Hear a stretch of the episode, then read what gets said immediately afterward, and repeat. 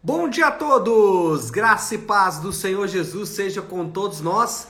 Uma ótima quarta-feira para todos. Hoje é dia 21 de junho de 2023. Seja muito, muito bem-vindo ao nosso devocional de hoje. E nesta quarta-feira nós vamos dar sequência aí à nossa maratona de leitura bíblica. E nessa quarta-feira vamos de Oséias, capítulo 7, 8 e 9, caminhando e caminhando bem aí pelo livro do profeta Oséias. Eu quero já ler aqui o texto.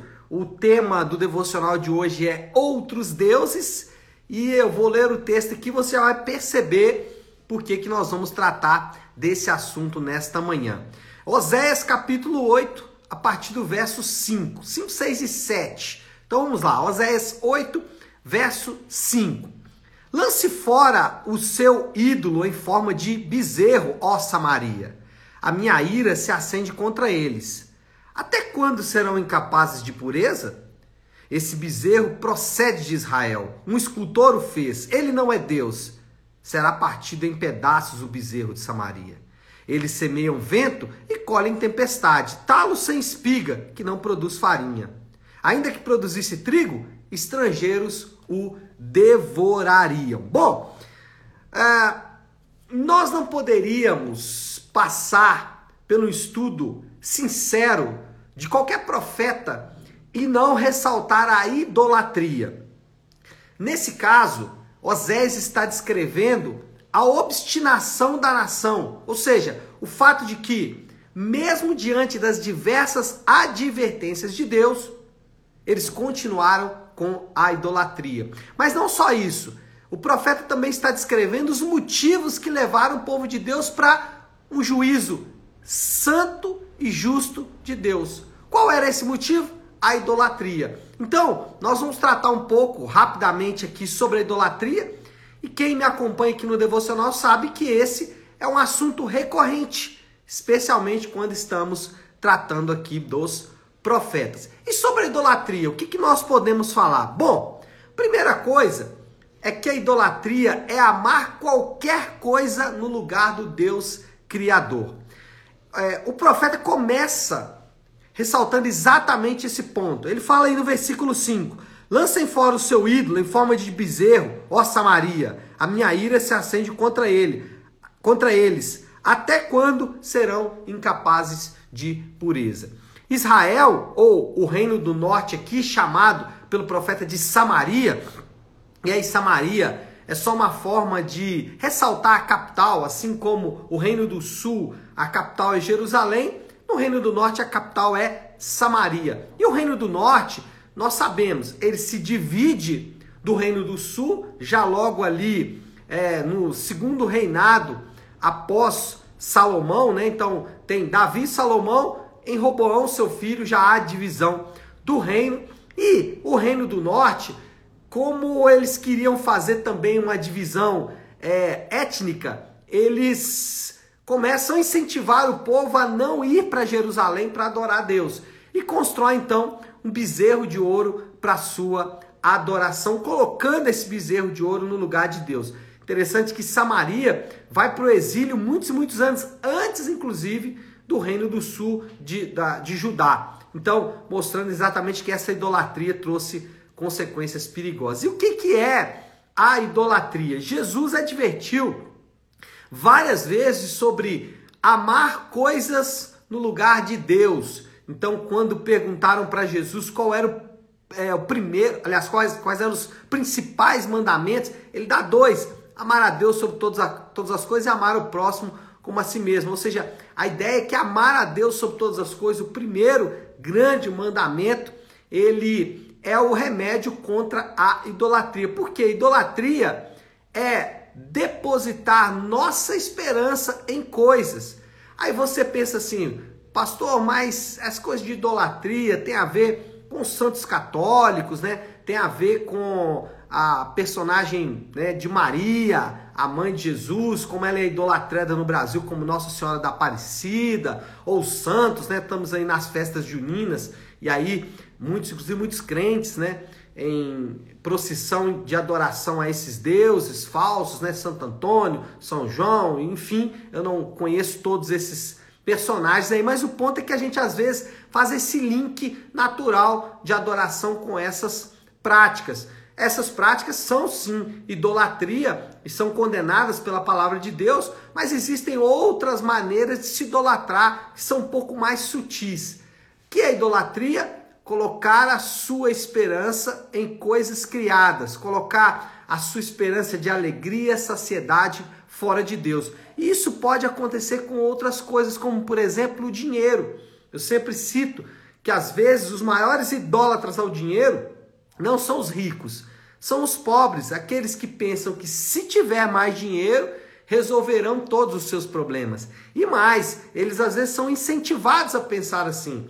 Eles são incentivados a pensar que os problemas econômicos são de fato os grandes problemas deles. É, e obviamente esse não é o principal problema. Então, a idolatria é o dinheiro, idolatria é o sexo.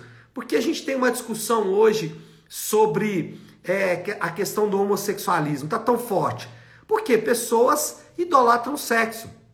Pensam que serão mais felizes se tiverem uma vida sexual A, B ou C. Isso é idolatria ao sexo. O que mais? Idolatria ao poder, idolatria a coisas boas. É, você pode idolatrar coisas boas. O dinheiro, por exemplo, é uma coisa boa, o sexo também é, o poder é uma coisa boa, exercido de acordo com a vontade de Deus, mas outras coisas boas como família, pessoas que idolatram a família, pessoas que idolatram os filhos. É verdade, pessoas idolatram os próprios filhos, pessoas idolatram o emprego ou a empresa.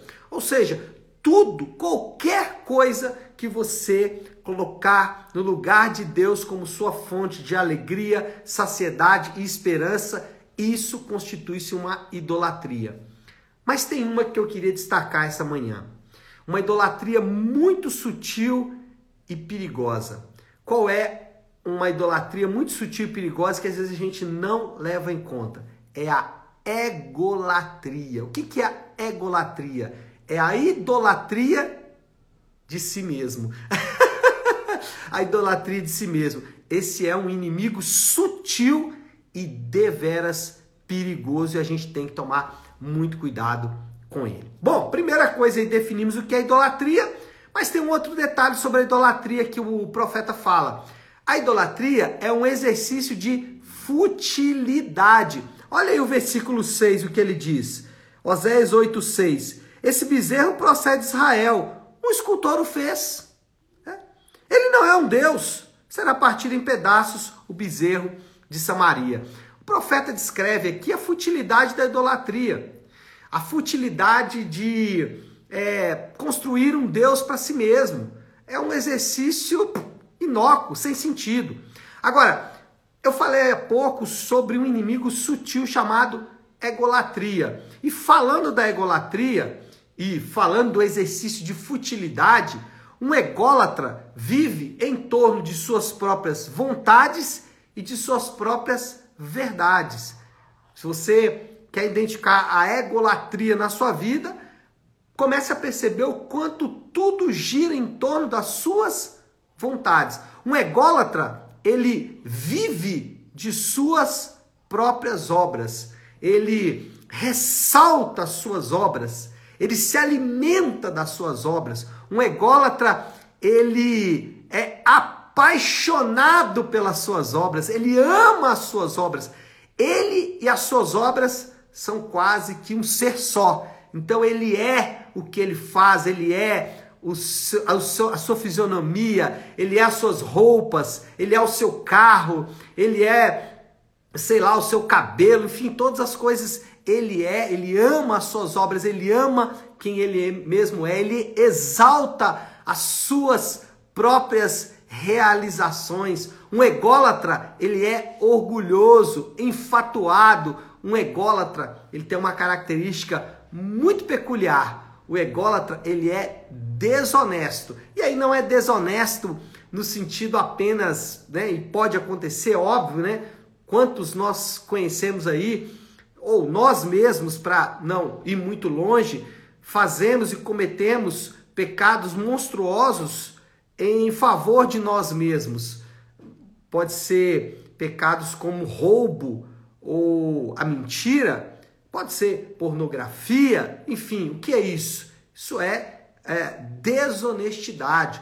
Mas tem uma característica da desonestidade do ególatra que é muito característica. Ele ama a competição, ele ama se comparar com outras pessoas.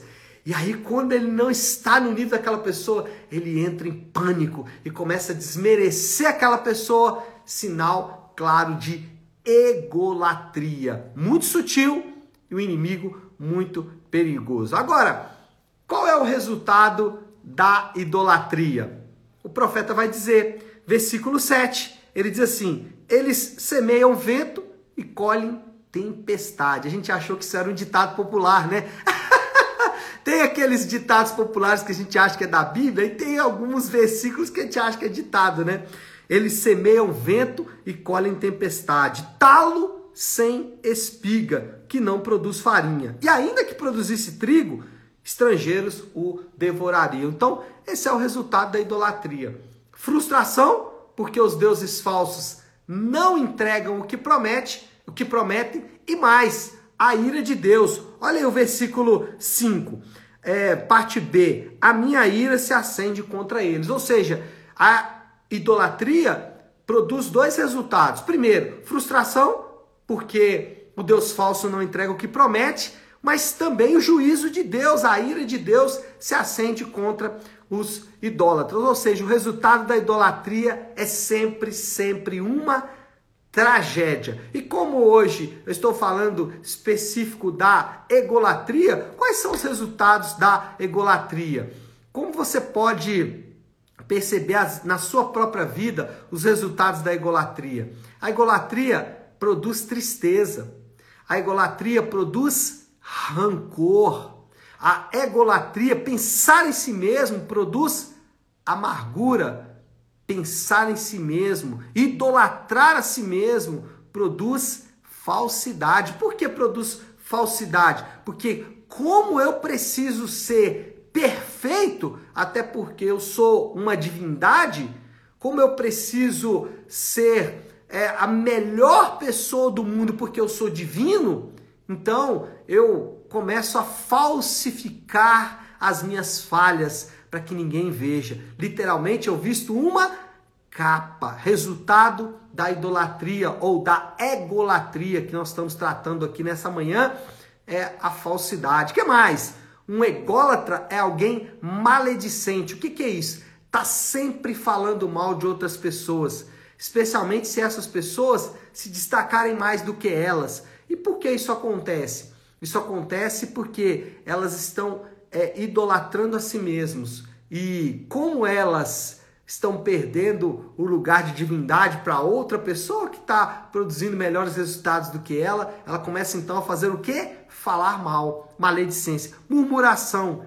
Resultado clássico de alguém que sofre com a egolatria. Bom, moral da história: a idolatria é um inimigo silencioso que precisa ser constantemente combatido pelo Evangelho de Jesus revelado nas Escrituras. A única maneira de superar a idolatria, ou no caso aqui a egolatria, é amando a Deus sobre todas as coisas. É você colocar em Deus a sua confiança. E isso nós só conseguimos quando aplicamos o Evangelho constantemente em nossas próprias vidas em um exercício de transformação que a Bíblia chama de santificação.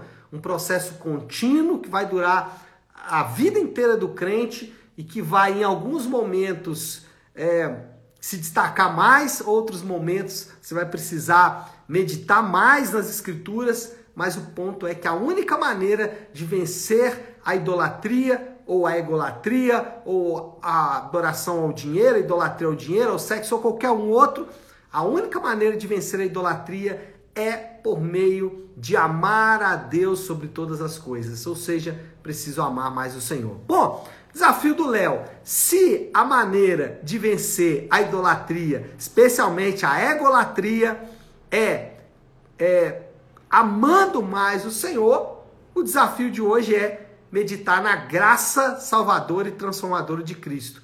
Lembrar que somos salvos pela graça e também transformados pela graça. Se não há nada que nós fazemos ou fizemos para nossa própria salvação, do que podemos nos orgulhar? Qual é a real posição que ocupamos na obra da salvação? Somos alvo da obra da salvação e não cooperadores da obra da salvação. Isso é um ponto importante. Meditar que somos salvos pela graça, transformados pela graça, pode nos ajudar a lidar com a idolatria e como falamos aqui muito sobre a egolatria, é literalmente quer vencer o ego, precisa meditar na obra de Cristo e perceber que somos o que somos pela graça de Deus e que é somente por ele que podemos fazer qualquer coisa. Isso é deveras importante e trata com a nossa egolatria. Tá certo, meu povo? Então é isso. Vamos orar, vamos colocar tudo isso aí é diante de Deus. Se você puder, para o instante o que está fazendo e vamos juntos buscar a Deus em oração. Querido Deus, Pai de amor e graça, Senhor, reconhecemos nessa manhã que por vezes produzimos bezerros de ouro. Talvez não literalmente, ou às vezes literalmente, mas às vezes, Pai, com pequenas atitudes ou grandes atitudes que colocam coisas no teu lugar. Hoje, Pai, destacamos o ego como, ou nós mesmos, como possíveis deuses. E isso ofende ao Senhor e traz resultados trágicos para nós mesmos. Senhor, nos ajuda a todos os dias crescer na graça, amar o Senhor, para que assim possamos vencer os nossos deuses falsos. Eu oro assim e o faço em nome de Jesus. Amém. Amém, meu povo? Bom, então é isso. Nós vamos ficando por aqui. Que Deus te abençoe uma ótima, uma excelente quarta-feira para todos